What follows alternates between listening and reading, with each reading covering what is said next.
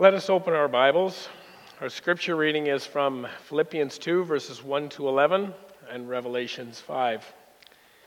We will begin with Revelations 2, verses 1 to 11, which is found on page 1349 of your Pew Bible.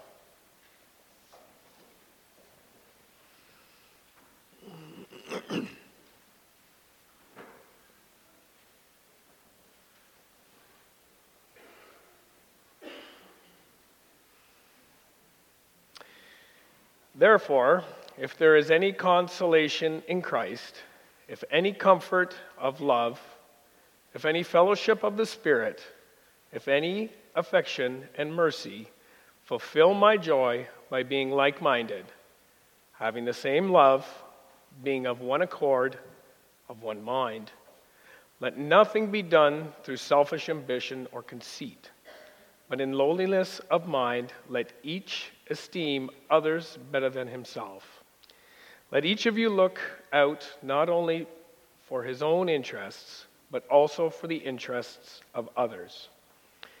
Let this mind be in you, which was also in Christ Jesus, who, being in the form of God, did not consider it robbery to be equal with God, but made himself of no reputation, taking the form of a bondservant and coming in the likeness of men. And being found in appearance as a man, he humbled himself and became obedient to the point of death, even death of the cross. Therefore, God also has highly exalted him and given him the name which is above every name, that at the name of Jesus every knee should bow, of those in heaven and of those on earth and of those under the earth, and that every tongue should confess that Jesus Christ is Lord to the glory of the Father. And our second reading is from Revelations 5, and you may find that on page 410 or 1410 of your Pew Bible.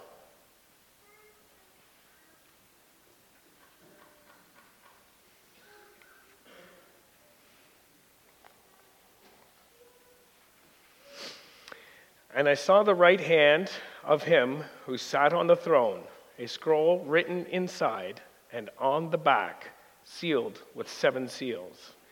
Then I saw a strong angel proclaiming with a loud voice, Who is worthy to open the scroll and to loose its seals? And no one in heaven, or on the earth, or under the earth, was able to open the scroll or to look at it. So I wept much, because no one was found worthy to open and read the scroll or to look at it. But one of the elders said to me, Do not weep. Behold, the lion of the tribe of Judah, the root of David, has prevailed to open the scroll and to loose its seven seals. And I looked, and behold, in the midst of the throne and of the four living creatures, and in the midst of the elders, stood a lamb as though it had been slain, having seven horns and seven eyes, which are the seven spirits of God sent out into all the earth. Then he came, and he took the scroll out of the right hand of him who sat on the throne. Now, when he had taken the scroll, the four living creatures and the 24 elders fell down before the Lamb, each having a harp and golden bowls full of incense, which are the prayers of the saints. And they sang a new song, saying, You are worthy to take the scroll and to open its seals, for you were slain and have redeemed us to God by your blood out of every tribe and tongue and people and nation, and have made us kings and priests to our God, and we shall reign on the earth. Then I looked, and I heard the voice of many angels around the throne, the living creatures, and the elders. And a number of them, and the number of them was 10,000 times 10,000, and thousands of thousands, saying with a loud voice, Worthy is the Lamb who was slain to receive power and riches and wisdom, and strength and honor and glory and blessing. And every creature which is under heaven, and on the earth and under the earth, and such as are in the sea, and all of them that all that are in them, I heard saying, Blessing and honor and glory and power be to him who sits on the throne, and to the Lamb forever and ever. Then the four living creatures said, Amen. And the 24 elders fell down and worshiped him who lives forever and ever.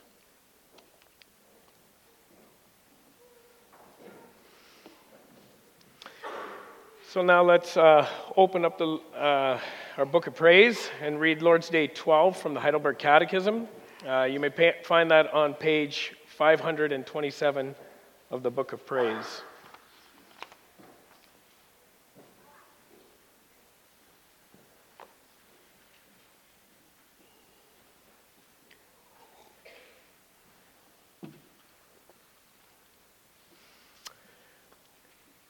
So, Lord's Day 12, question answer 31. Why is he called Christ, that is, anointed? Answer Because he has been ordained by God the Father and anointed with the Holy Spirit to be our chief prophet and teacher, who has fully revealed to us the secret counsel and will of God concerning our redemption. Our only high priest who by the one sacrifice of his body has redeemed us, and who continually intercedes for us before the Father, and our eternal King, who governs us by his word and spirit, and who defends and preserves us in the redemption obtained for us. Question 32 Why are you called Christian? Answer Because I am a member of Christ by faith and thus share in his anointing, so that I may, as a prophet, confess his name, as priest, present myself a living sacrifice of thankfulness to him, and as a king, fight with a free and good conscience against sin and the devil in this life, and hereafter reign with him eternally over all creatures.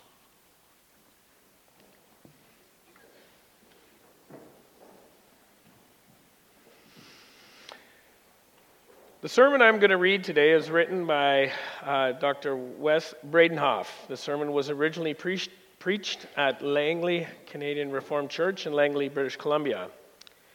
Pastor Steve had asked that I read a sermon from Lord's Day 12 as it will align with the catechism lesson. After the reading of the sermon, we will stand to sing hymn 25, verses 1 and 2.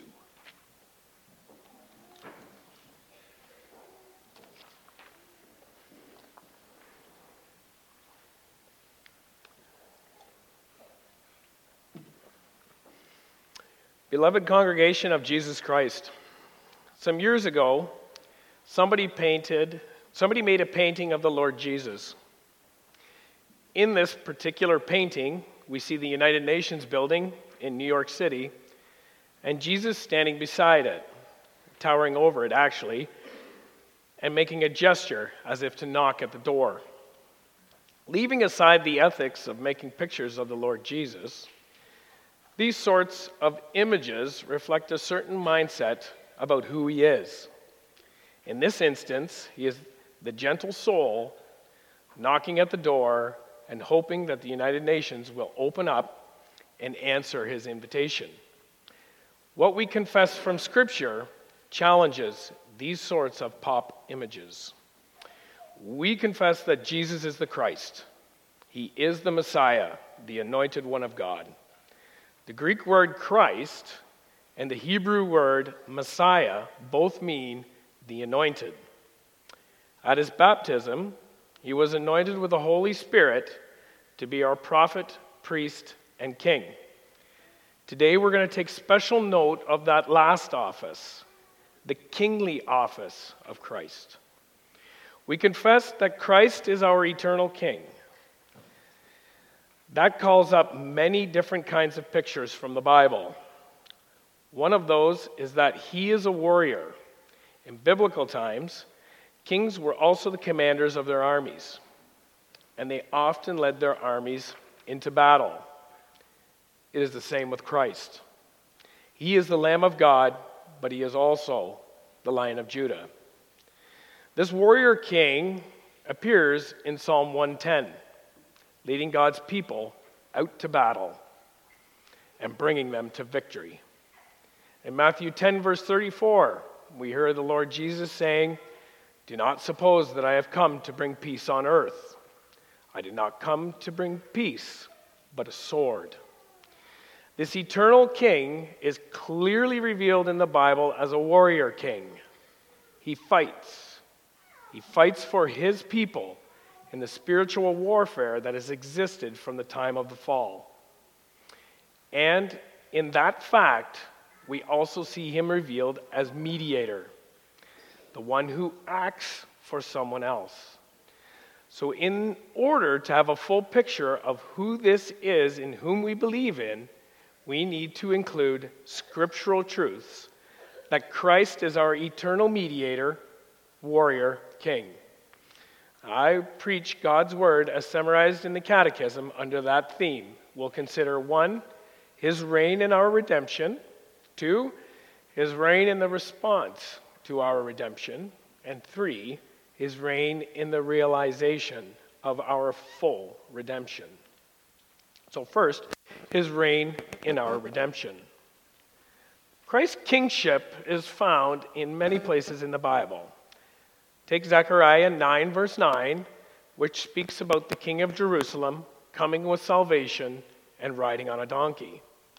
Matthew tells us in 21, verse 5, that this refers prophetically to Jesus. Then there's also the passage that we read from Philippians 2. Paul doesn't actually use the word king to describe Jesus there, but we definitely find the concept of kingship. After all, Jesus was in very nature God. God is clearly, God is clearly described in kingly terms in the Old Testament. But Paul tells us Christ laid aside his regal glory before the eyes of, hum- of mankind. He did this not by losing his divine nature, but by adding a human nature. He concealed his divine majesty for the time of his suffering and death. And after all that he did for us, we read in Philippians 2 that God exalted him to the highest place and gave him the highest name. This was so that everyone would bow before Jesus, recognizing him as the supreme authority and recognizing him as king. So the Bible teaches us clearly that Christ today is our exalted king. And what exactly does this king do in his reign? The Catechism summarizes the Bible's teaching on this when it says that, first of all, he governs us by his word and spirit. This has everything to do with our redemption, and there are two different aspects to this. First, we should note that Christ brings us and keeps us under his reign by his word and spirit.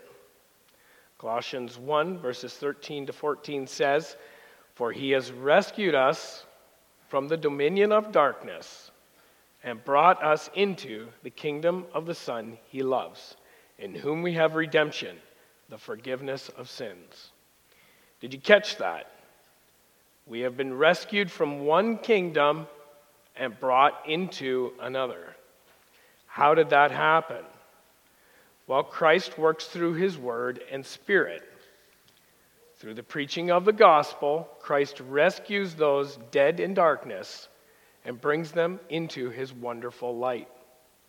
The public proclamation of the good news is the normal way that Christ first brings us under his reign. It's also an important part of how he keeps us under his reign. When we hear the preaching of God's word, this is one way that Christ keeps us in his kingdom. With his word and spirit, he keeps us focused on serving the king and following in his ways.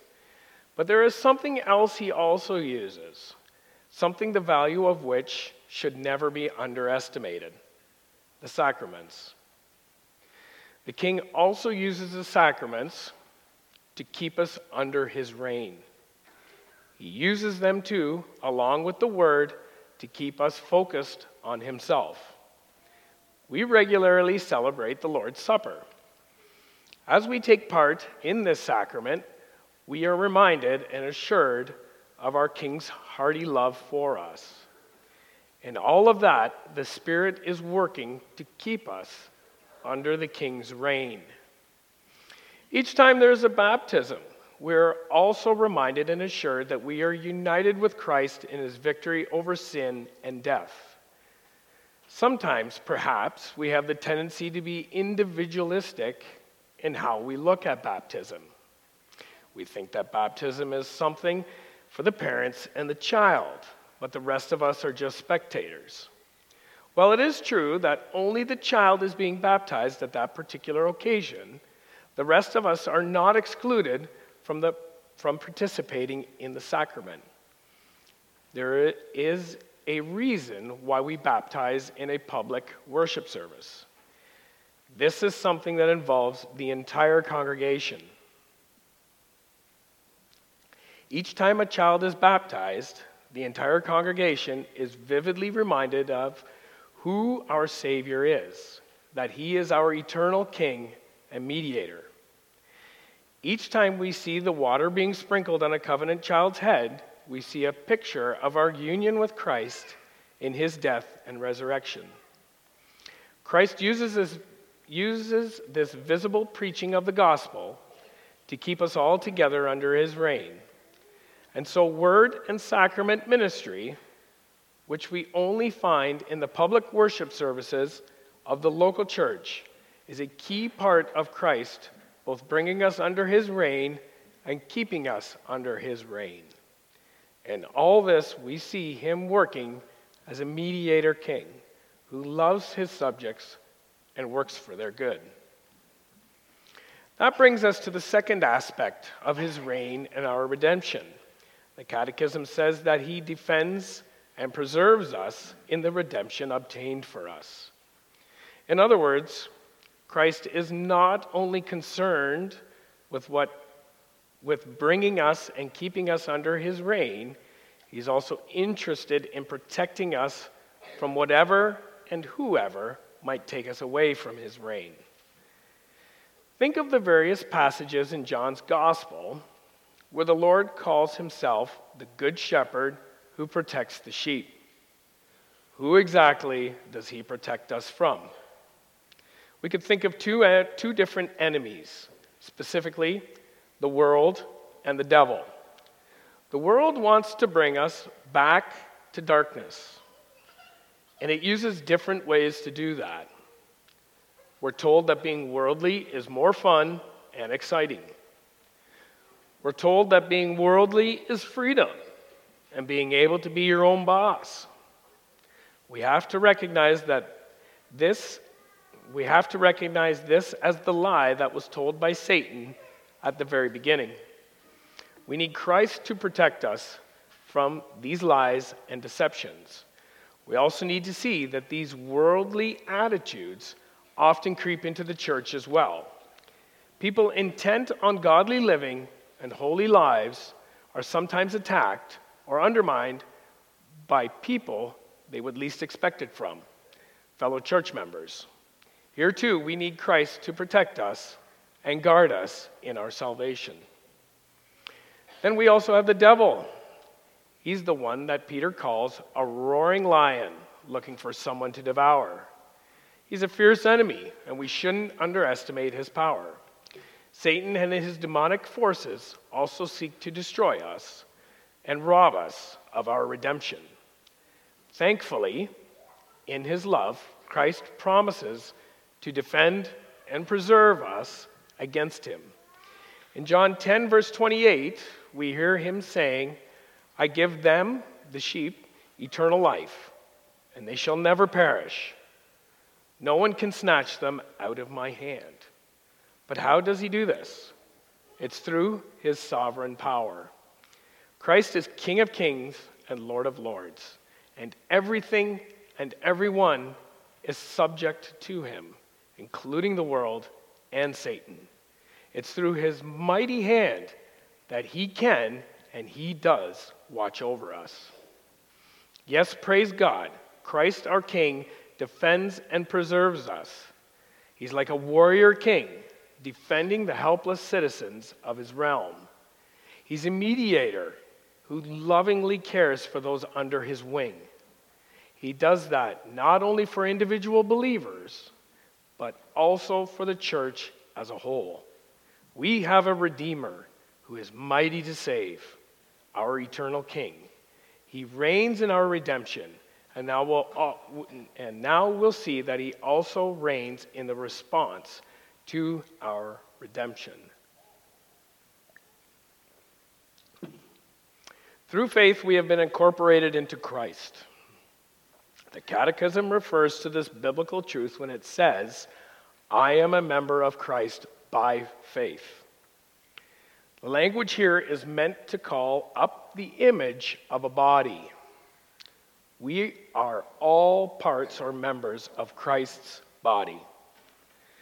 This means we have union with Christ, and so we share in his Holy Spirit and his anointing. Baptism, like I mentioned a moment ago, is the testimony of this union. The result of all this is that we, like Christ, are also prophets, priests, and kings. I am a member of Christ by faith. That means that I have been redeemed by Jesus. His Spirit works faith in my heart, and I embrace Christ as Savior. What follows is a matter of loving thankfulness. I love the God who bought me.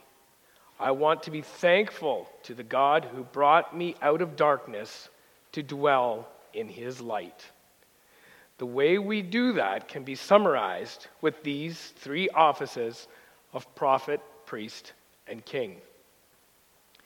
So, in our office of king, we are responding to the redemption Christ has accomplished for us. This is part of our sanctification, our thankfulness. Keep that in mind. We also need to remind ourselves of what we confess in Lord's Day 32. In that Lord's Day, we say that thankfulness is Christ's work in us. Christ, having redeemed us by his blood, also renews us by his Holy Spirit to be his image. In other words, the good news includes our sanctification. Some believers have this idea that God's grace only goes as far as our justification. The sinner gets saved by God, and then his grace, and, and then after that, you're on your own and you have to keep, you have to work to keep in God's favor. It all depends on you. Brothers and sisters, that is a Roman Catholic way of thinking. It is not good news. The Bible teaches us the good news that Christ is at work in us, also in our sanctification. He reigns not only in our redemption, but also in the response to our redemption. We sang Psalm 110 before the sermon. There's no other psalm that portrays Christ as the warrior king in greater splendor. From this psalm, we see that the warrior king is not alone. He has soldiers under him who join him in the battle. Verse 3 of Psalm 110 says that these troops will be willing on the day of battle. We might ask why that would be. What makes us willing soldiers under Christ our King? For the answer to that, we could go to Philippians 2, verse 13. It is God who works in you to will and to act according to his good purpose. Specifically, it is the Holy Spirit, the Spirit who proceeds from the Father and the Son, who dwells in us and who leads us onward in holiness. Christ carries out his reign in the response to our redemption through the Spirit who lives in us. Nevertheless, this doesn't take away This doesn't at all take away from the commands that are given to us and the responsibility we have to follow those commands. A second ago, I mentioned Philippians 2, verse 13. I didn't mention verse 12. Therefore, my dear friends, as you have always obeyed, not only in my presence, but now much more in my absence, continue to work out your salvation with fear and trembling. Yes, it is God's work, it is the Holy Spirit, but He uses and shapes our wills and our obedience in the process. So, with the Spirit living in us, we will hear the imperatives of Scripture and follow them. Follow them out of thankfulness and love for the King and what He's done for us. Recognizing that our call as kings is to fight with a free and good conscience against sin and the devil in this life, this image of the Christian soldier fighting against sin and the devil is found several places in the New Testament. Probably the most well known is Ephesians 6, where Paul tells the Ephesian Christians to put on the full armor of God so that you can take your stand against the devil's schemes. I'm not going to go through that passage verse by verse. You can do that for yourself at home. This might be a good passage to read with your family. The one point that I want to draw out is that Christian soldiers have not only defensive armor, but also have been given a weapon for the battle. Verse 17 Take the helmet of salvation and the sword of the Spirit, which is the Word of God. The Bible is the only weapon that Christians have been given to fight against sin and the devil. It's our sword. In the ancient world, soldiers were trained to use swords. Normally, you can't just pick up a sword and go into battle and expect to find success. It's the same with Christian soldiers. We need to train with the sword of the Spirit and be able to use it effectively in battle against our enemies sin, the devil, and our own flesh. As we fight this battle, using the tools given us, we increasingly come to share in Christ's victory over sin. Our union with Him in principle starts more and more to look like a union in practice as well. We begin to more and more look like our victorious warrior king his reign among us becomes progressively more obvious. That's one outcome of this battle, and it's a lifelong fight. The whole Christian life, from the time of regeneration to the time of natural death, or when Christ returns, is one long battle. Christ came to bring peace to his people, but we need to see that it is a peace which starts a war. The good news is that it is not our war, not our battle. It is Christ's, and the victory is assured in Him. The war of Christ and His people against sin, the devil, and our own flesh will be over when our full redemption is finally accomplished. Let's now briefly consider His reign in that too. we confess that Christ is an eternal king. That means that he has always been a king and he always will be a king. However, the day is coming when his reign will be more glorious than it has ever been. In the age to come, King Jesus will have unsurpassed glory in the new heavens and the new earth. As if that isn't good enough news, we have the promise of His Word that we will be there reigning with Him into eternity. Though today we often suffer and experience grief in this broken world, God's promise is for something better, much better. Hebrews 12, verse 28 tells us that we are receiving a kingdom that cannot be shaken. Through Christ, we know that eternal glory waits for God's people in the age when our full redemption is realized. Then Christ will reign in full glory, and we will reign with him. Revelation 5 shows this most beautifully and powerfully. This chapter portrays the victory of Christ. He appears in this chapter as the Lamb, but also as the Lion of Judah and the root of David, victorious and triumphant King.